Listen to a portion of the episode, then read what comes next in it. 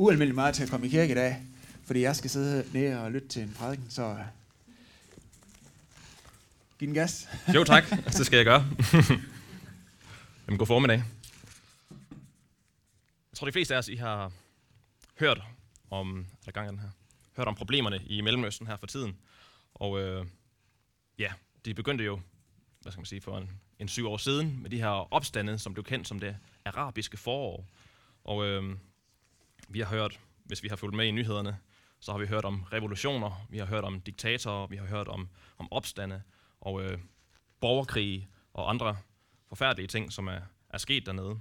Øh, en af de grupper, som også har, har lidt rigtig meget under de her øh, uroligheder, det har været den kristne kirke i Ægypten, altså den koptiske kirke. Og øh, de har, for mange, de har levet der i mange tusind år, jeg ved ikke mange tusind år, men øh, siden i nogle af de første århundreder har, har der været kristne i Ægypten. Um, men under de sidste syv år har de oplevet større og større forfølgelse øh, i deres eget land. Og uh, det har været, vi har hørt om, om flere større selvmordsangreb på deres kirker og på mange døde og sårede uh, blandt dem. Men midt i med det her mørke, midt i den her ondskab, som vi har set i Mellemøsten, uh, og som den her kirken i Mellemøsten har oplevet, så har der været nogle, nogle stråler af lys, som har skinnet, skinnet ud fra den her midt i Ægypten, og som har opløst landet på mange måder. Og det er nemlig de her kopteres, det koptiske kristnes evne til at tilgive dem, som har øhm, såret der og, og dræbt deres familie og deres venner. Øhm, for, ja, for et par måneder siden, der var lederen af det egyptiske bibelselskab, han lagde et videoklip op fra et klip fra sådan et, et egyptisk talkshow. Og der var der havde i det her talkshow, der havde de interviewet en, en enke til en, som havde mistet sin mand, en, en kristen kvinde, som havde mistet sin mand til et af de her terrorangreb. Og øh, mens de interviewede hende, hende her kvinden på, på, på live tv, så forklarede hende her kvinden, hvordan hun, hun havde tilgivet øh, dem, som havde gjort det her mod øh, hende og hendes familie og hende, hendes menighed. Og hvordan hun hun ønskede, at, at de skulle opleve Guds tilgivelse i deres liv, og hvordan hun selv havde fuldstændig øh, ja, tilgivet dem for det, de havde gjort. Og øh, ham her, verden på det her talkshow, som var muslim, han var, han sad, man, man ser, at han sidder og, og følger med i, hvad der sker. Han er helt, man kan se, at han bliver dybt rørt af det her, som den her kvinde siger omkring, hvordan hun havde tilgivet de her øh, mennesker, der havde gjort det mod hende. Og han, og han sagde sådan her, at omkring de koptiske kristne. Han sagde, de her mennesker, de er lavet af et andet stof end os andre. Og øh, man har interviewet også en, en koptisk biskop ved, ved navn Thomas, som har forklaret og spurgt ham omkring, hvordan kan det være, at I tilgiver jeres fjender på den her måde? Hvordan, hvordan, hvordan, hvordan er I i stand til at gøre det her? Og hans svar var bare, eller hans svar var ikke bare, men han sagde, som, som han, altså som Gud, tilgav os, lige så må vi tilgive. Øhm.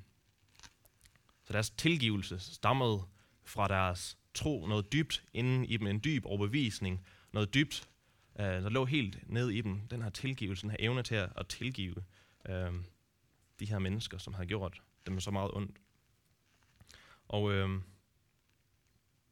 hvad er det for en forbindelse, der er mellem Guds tilgivelse af, ja, af dem, og deres tilgivelse af andre. Hvad er det, der, hvad er det for en, der får dem, hvad er det ved Guds tilgivelse, som fik de her, eller får de her koptiske kristne til at kunne tilgive de her mennesker, som har, har såret dem så dybt. Og øh, Jesus taler omkring den her forbindelse mellem Guds tilgivelse og vores tilgivelse Øh, flere gange faktisk. Men en af de gange, og den gang, som, som vi skal vi vi kigge lidt på i dag, det er et tidspunkt, hvor han fortæller en lignelse. Vi kan læse om den i, i Matteus evangeliet, kapitel 18, vers 21-35. Fortæller han lignelsen om den gældbundne tjener. Og i den her lignelse øh, for, fortæller Jesus i forbindelse med, at han, han underviste sine disciple, som han jo ofte gjorde, og at på tidspunkt var Peter, en af hans disciple, kom hen til ham og spurgte ham, øh, Herre, hvor mange gange skal jeg tilgive min bror, når han forsynder sig mod mig. Og Peter, han var, han var velbekendt med, med de andre rabbineres lærer omkring, at, at man, må til, man, man skulle tilgive op til tre gange. Uh, man må tilgive dem, som har syndet mod en og gjort det samme mod en igen tre gange. Men den fjerde gang, der behøver man ikke længere at tilgive. Uh, der havde man foragtet tilgivelsen, der havde man øh, vist, at man ikke var interesseret i at omvende sig. Så der, der behøvede man ikke længere at tilgive. Så, så Peter han havde rundet lidt op. Han vidste, at, at Jesus han var en radikal lærer, så han, han havde rundet op til, til syv gange. Skal jeg tilgive op til syv gange Jesus? Men Jesus han ser på ham og, og, og siger til Peter, jeg siger dig, ikke op til syv gange, men op til 77 gange. Jesus pointe, det var ikke, at han skulle bogstaveligt talt sidde og tælle op til, til 77 gange, og når der kom til den 77. gang, så, så var det slut. Men Jesus pointe, det var, at altså det, her, det er en jødisk måde at sige, altså syv, det er det, det fuldkommende tal. Jesus pointe, det er, at altså, der er ikke nogen grænse for, hvor mange gange du skal tilgive din bror. Uh, uanset hvor, hvor dyb synden er, og hvor mange gange han har gjort mod dig, er der ikke nogen grænse for, hvor mange gange du skal tilgive ham. Og det er en ret udfordrende øh, udtalelse, øh, som Jesus kommer med, og det, og det vidste han også godt selv, og det er også en udtalelse, som man kunne tænke kunne misforstås, for betyder det bare, Jesus, at er, er tilgivelse virkelig så billig, at vi bare kan, kan smide den omkring os? At vi bare kan strø den ud, øh, som om den ikke var noget værd, som om at det var billige karameller på sidste skoledag i 9. klasse, som vi bare kaster efter de andre. Er, er det det? Er, er tilgivelse så billig? Kunne man spørge sig selv. Um, og Jesus vidste godt, at, at det kunne misforstås, så han forklarer den her, hans udtalelse med en lignelse. Han fortæller den omkring en lignelse. Han, han siger, at himmeriget, Guds rige, det ligner en konge, som vil gøre regnskab med sine tjenere. Altså han vil gøre op med dem, hvad de skyldte ham. Han vil, han vil få de penge tilbage, som de skyldte ham, og ja, få sat, sat kryds over uh, de gældsbeviser og de udstående, som nu var mellem dem. Sådan her, sådan her konge, han havde, har sat sig ved sit, ved sit arbejdsbord, med sine øh, økonomiske rådgiver ved siden af sig, og sin regnskabsfører. Og derfor blev hans tjenere kaldt ind en efter en, for at aflægge regnskab og betale ham det, de skyldte ham. Og en af de her tjenere bliver kaldt ind. Der kunne man forestille sig, at, at regnskabsføreren pludselig bliver, bliver helt stille og bliver måske helt rød i hovedet, og, og rækker kongen det her gældsbevis. Um, og kongen han, han kigger på det her gældsbevis, og han får et chok, og han ser, at der står, ham her tjeneren skylder 10.000 talenter. 10.000 talenter, det, det er ikke noget, der lige slår, slår klik umiddelbart i, i vores øhm, regnskab eller vores forståelse af, af, af mængder og, og værdi.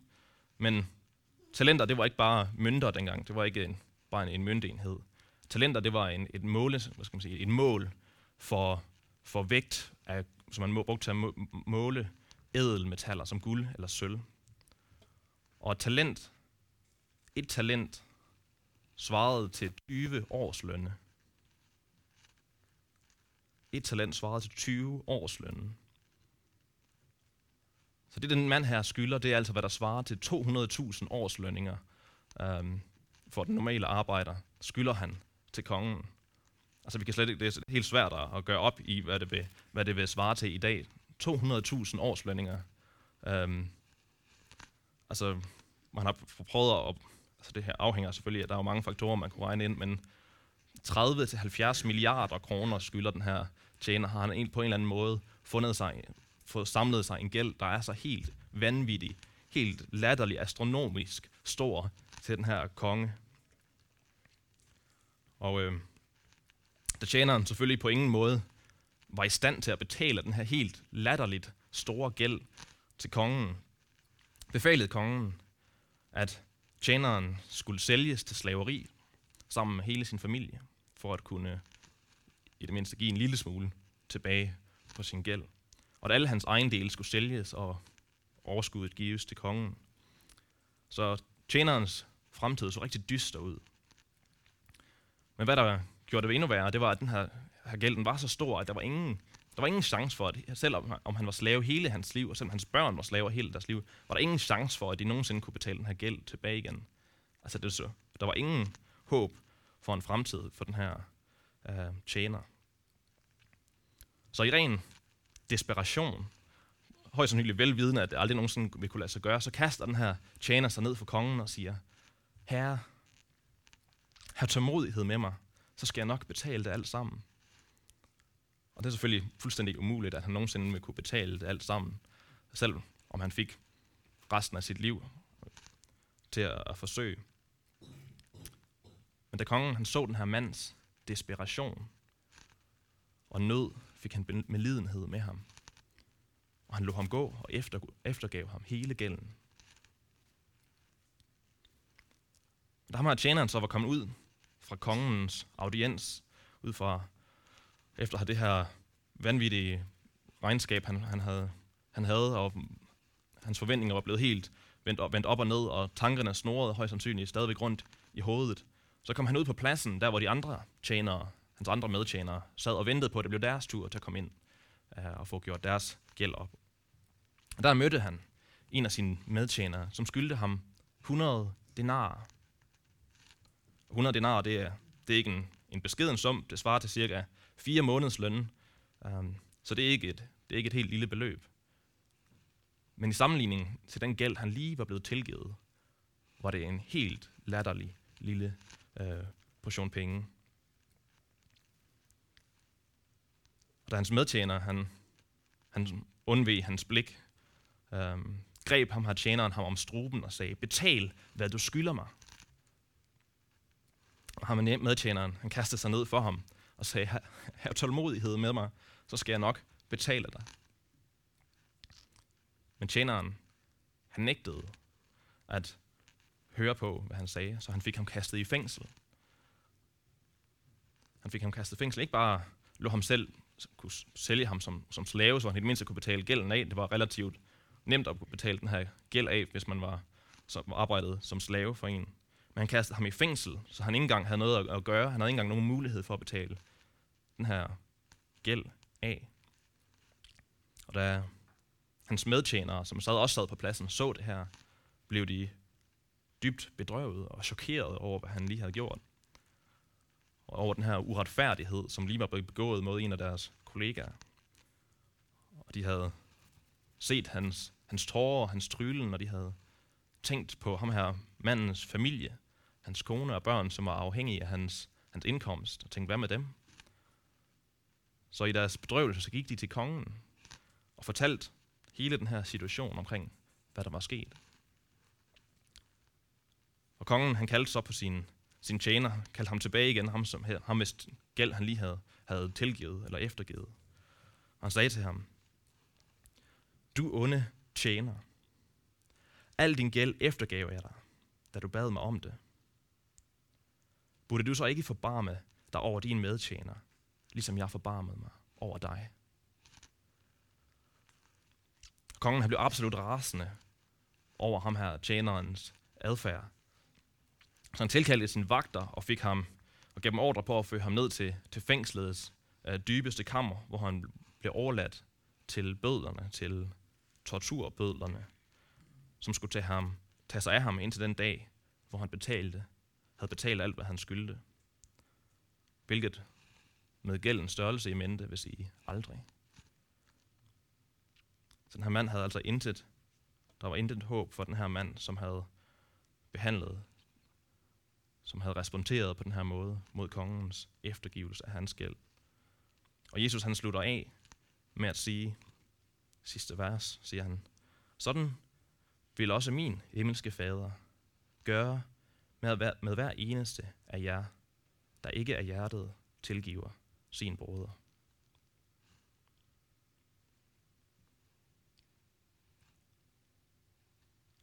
Det er nogle hårde ord, som Jesus han, han udtaler. Det er nogle øh, vigtige ord, han udtaler.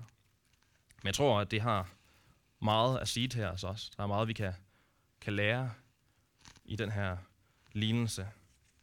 Øhm, og jeg tror i hvert fald, der er tre ting som vi kan lære af den her lignelse. Tre ting, som Jesus fortæller os omkring tilgivelse, omkring Guds tilgivelse, omkring vores tilgivelse.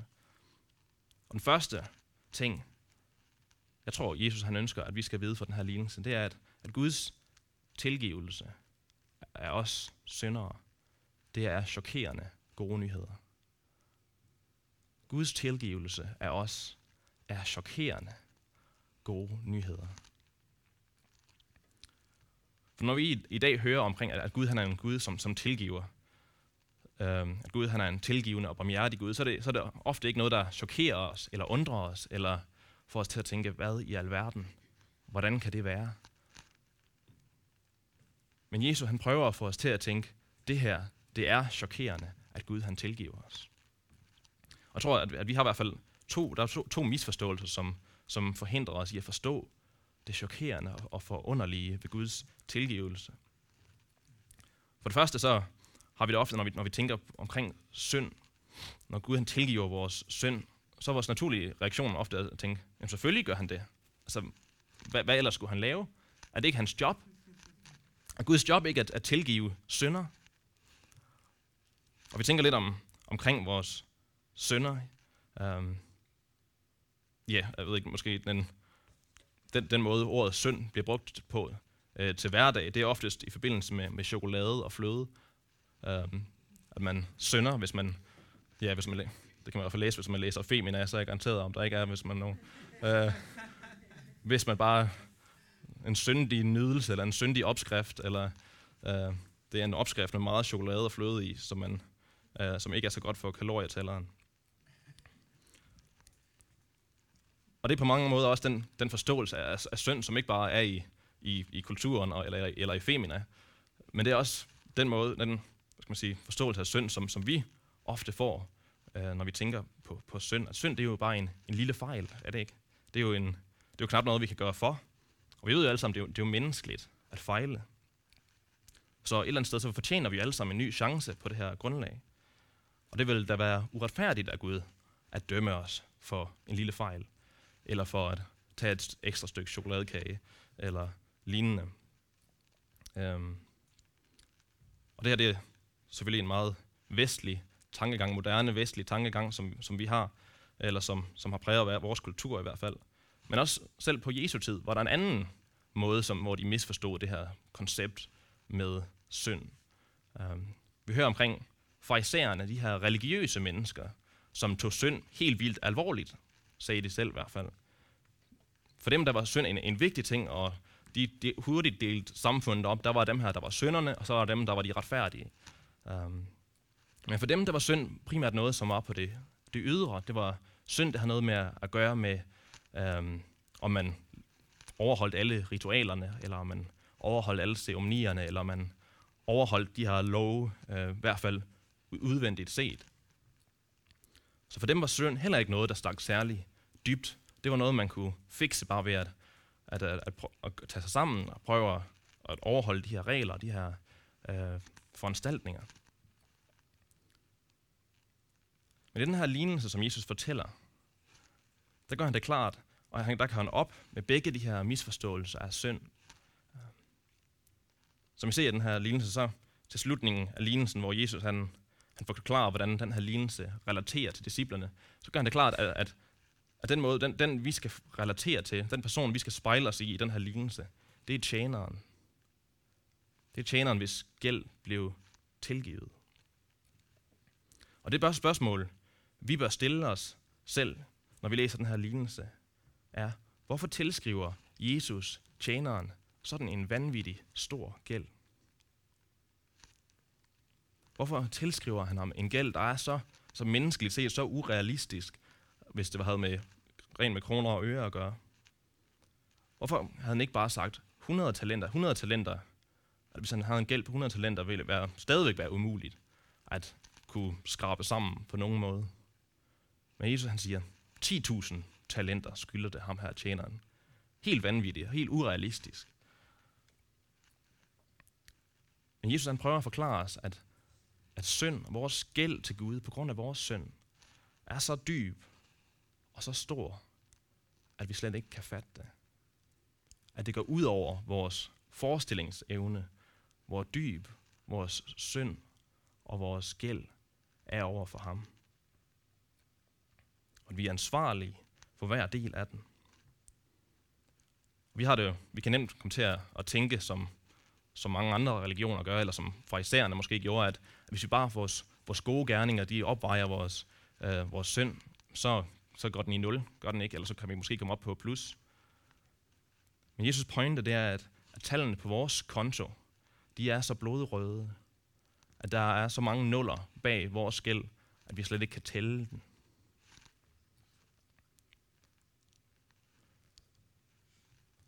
Og det betyder også, at ligesom tjeneren, ligesom i tjenerens tilfælde, der er alle forsøg på at selv at betale den her gæld, det er, det er dømt til at fejle allerede fra begyndelsen af. Der er ingen måde, den her gæld kan betales af på. Der er ingen måde, det kan lade sig gøre.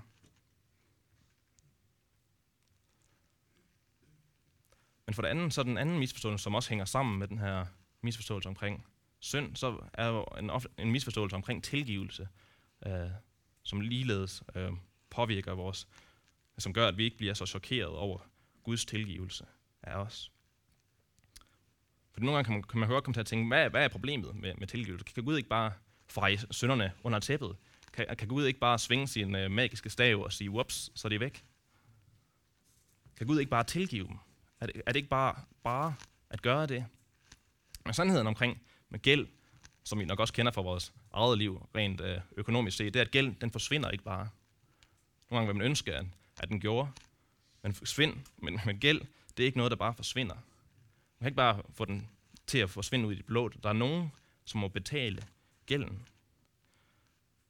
Så hvis man tilgiver eller eftergiver en gæld, så er det fordi, at man vælger at betale den for den, man, man tilgiver eller eftergiver den for.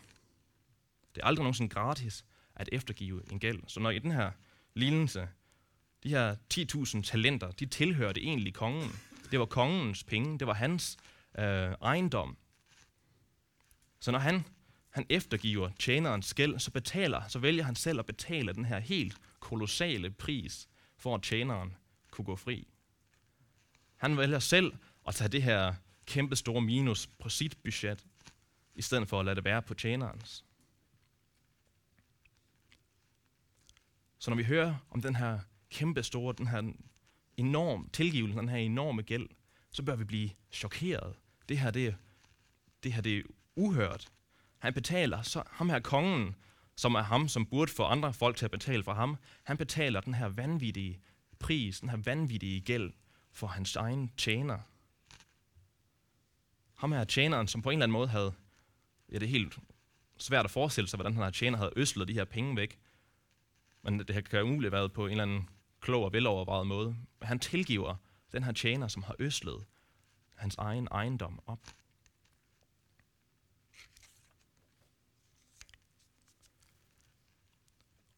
Og det er det samme princip, som kommer, når det kommer til, til Guds tilgivelse af os. Vores gæld til Gud, den er, det, er, det er en virkelig gæld. Det er ikke bare en fiktionel gæld, eller en, en gæld, som Gud han siger, vi har. Det er en virkelig gæld, vi har på grund af vores synd. Og er du klar over, at, at Guds tilgivelse af os, det betyder, at han betaler gælden for os. At Guds tilgivelse af dig betyder, at det er ham, som betaler den gæld, som du skylder ham.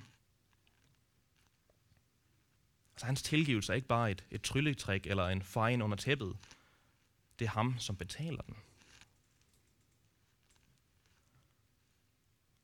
Og du klar over, hvad, hvad det kostede Gud at betale din gæld? Hvad han betalte for, at du kunne gå fri. Han betalte med sit eget liv. Han betalte med sit eget blod. Han betalte på korset. Korset er det sted, hvor Gud betalte ikke hans gæld til nogen, men vores gæld til ham. Så Guds tilgivelse, det er ikke nogen selvfølge. Guds tilgivelse er, at kommer ud af hans helt enorme kærlighed til os. Den kærlighed, som han viste ved at betale gælden, som vi skyldte ham. Som vi skylder ham. Gud betalte en ubegribelig pris, for at du og jeg kunne gå fri. Men Guds tilgivelse, den går også endnu dybere end det. Så den anden ting, som vi kan, jeg tror, vi kan lære af den her lignelse, det er, at Guds tilgivelse, den forvandler dem, som modtager den. Guds tilgivelse forvandler dem, som modtager den. Den anden ting, som, som bør chokere os i den her lignelse, og som formodentlig også chokerer os, når vi, når vi læser den, det er den her tjeners handlinger og opførsel, efter han lige er blevet tilgivet den her enorme gæld. Når han, når han går ud fra kongen, og han, han lige er blevet tilgivet den allerstørste gæld, man nogensinde kunne forestille sig, og går ud og finder en af sine medtjenere, som skylder ham, hvad der er ingenting, hvad der er, ja, ikke engang et procent, ikke engang en promille af, hvad han lige selv havde skyldt. Går han ud, bliver voldelig i sin grådighed, tager kvælertag på ham, øh, og tvinger ham til at, at betale den. Og selv da han beder om, om, om noget, om barmhjertighed, bare om mere tid til at betale den, som han sagtens ville kunne, så siger han nej og smider ham i fængsel. Til, til han, ja, som går ud over både ham selv, medtjeneren selv, men også medtjenerens familie.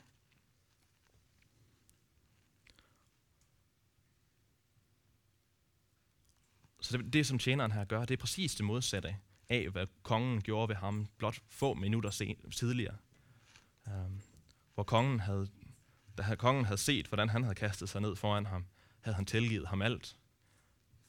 Men nu er der ikke, men nu når det kommer til en anden person, så er der ikke tale om at, at tilgive eller eftergive gælden.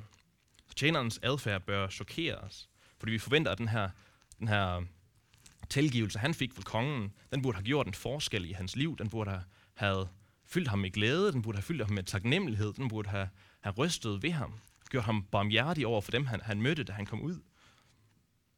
Den burde have ændret hans perspektiv fuldstændigt. Og det er præcis det, som, som kongen forventede af ham. Så vi hører om, så da kongen han kan høre om, hvad, han, hvad der er sket, så sætter han spørgsmålstegn lige, der, lige netop ved den her uoverensstemmelse i hans tjeners liv. Han spørger, burde du så ikke forbarme dig over din medtjener, ligesom jeg har forbarmet mig over dig? Og Jesu pointe det er, at der er en ubrydelig sammenhæng mellem Guds tilgivelse af os og vores tilgivelse af andre. De to ting de kan ikke skilles ad. Det er ikke sådan, at, at vores tilgivelse af andre gør os fortjent til Guds tilgivelse. Sådan er det i hvert fald på ingen måde i den her lignelse. I den her lignelse der er det kongens tilgivelse, der kommer først, og derefter øh, kommer pligten til at tilgive andre.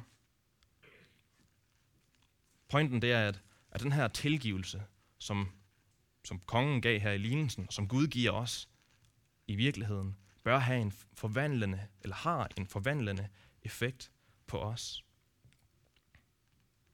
Så Guds tilgivelse er også, det, er også det er ikke bare et eksempel, som vi skal imitere. Det er ikke bare et godt eksempel, til, som vi skal tænke, fedt, det må vi også, det, det kunne jeg også godt tænke mig at gøre. Men Guds tilgivelse og Guds nåde, øh, der virker i os, vores liv, forvandler os. Den efterlader os ikke, som vi var før. Guds, Guds tilgivelse og noget, det er ikke bare sådan en, en stille brise, der, der blæser hen over vores liv, og lige, og lige blæser gælden bort. Guds tilgivelse, det er en tornado, som kommer ind i vores liv, som fjerner vores gæld, men også forvandler os og gør os mere, ligesom Gud selv. Guds tilgivelse, den gør os til nye mennesker, den giver os nye hjerter.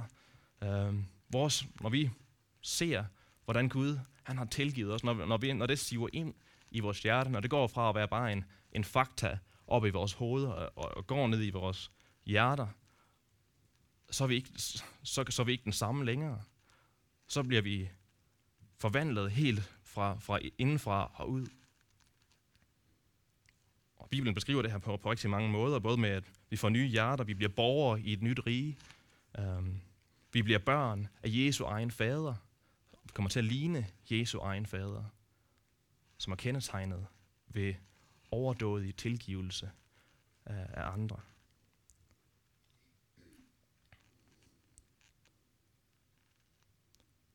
Og det er også det, vi så i, de, i livet på de koptiske kristne her i Ægypten. De havde oplevet Guds tilgivelse af deres synd.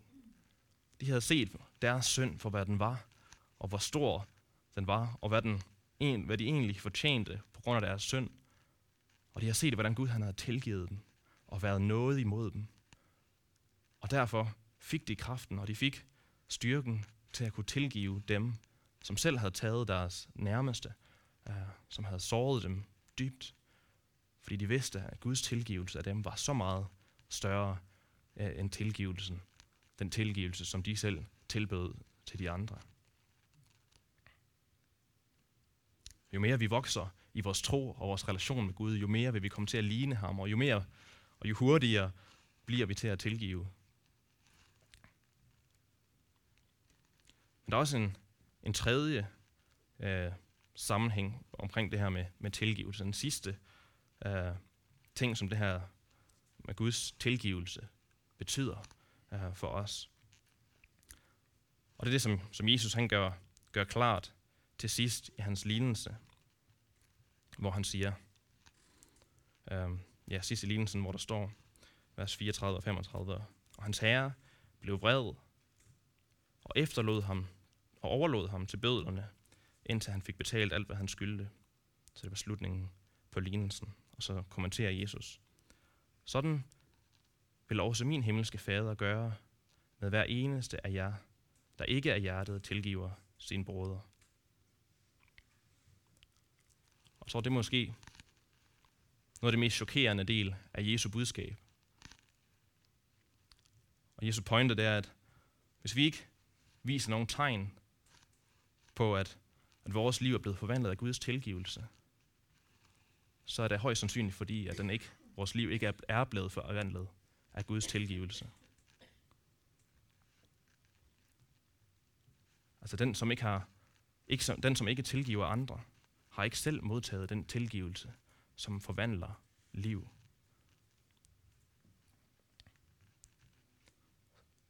Vores tilgivelse afhænger altså på et eller andet punkt af vores tilgivelse fra Gud, afhænger et eller andet sted af vores tilgivelse af andre, som har såret os.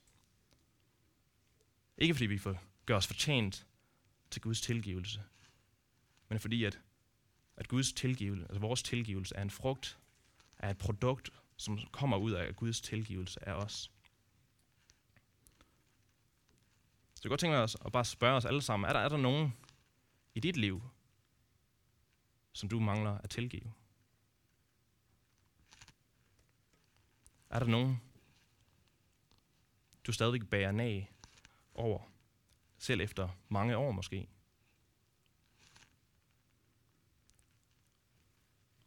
Lad os lade være med at udsætte den her tilgivelse.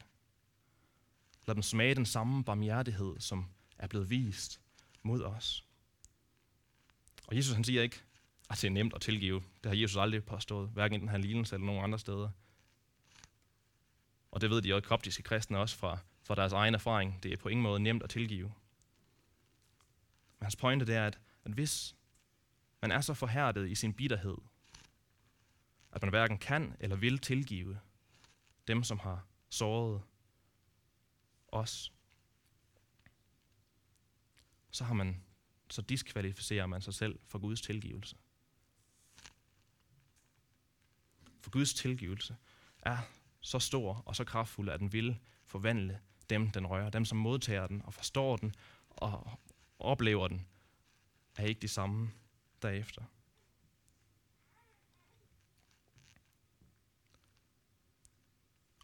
Og Jesus pointe er også, at, at hvis man ikke har taget imod Guds tilgivelse, hvis man ikke har et Guds tilgivelse i vores liv, så må man betale gælden selv. Ligesom tjeneren i den her lignelse, i slutningen, i den her tragiske slutning på den her lignelse, måtte betale hele gælden selv, fjernet fra kongens nærvær, øhm, uden noget håb for at, at komme ud af fængslet. Sådan må vi også selv betale gælden, hvis vi ikke har, hvis Gud ikke betaler den for os, hvis vi ikke har, vores tilgi- har Guds tilgivelse. Så vores eneste håb er Guds tilgivelse. Og de gode nyheder, den har han tilbudt os åbent og med åbne arme, velkommen, byder os velkommen til hans tilgivelse. Han har selv betalt gælden. Han har taget hele gælden og betalt den med sit eget liv, sit eget blod på korset. Så Jesus opmuntring til os alle sammen er, kom til mig. Stol på mig. Ikke på jer selv. Lad være med at, at håbe på, at du, at du nok skal betale gælden en dag. Stol på mig, som har betalt gælden for dig. Stol på mig, som elsker dig mere, end du nogensinde kunne forestille sig. Guds tilgivelse, det er i sandheden en livsforvandlende tilgivelse. Lad os, lad os bede sammen.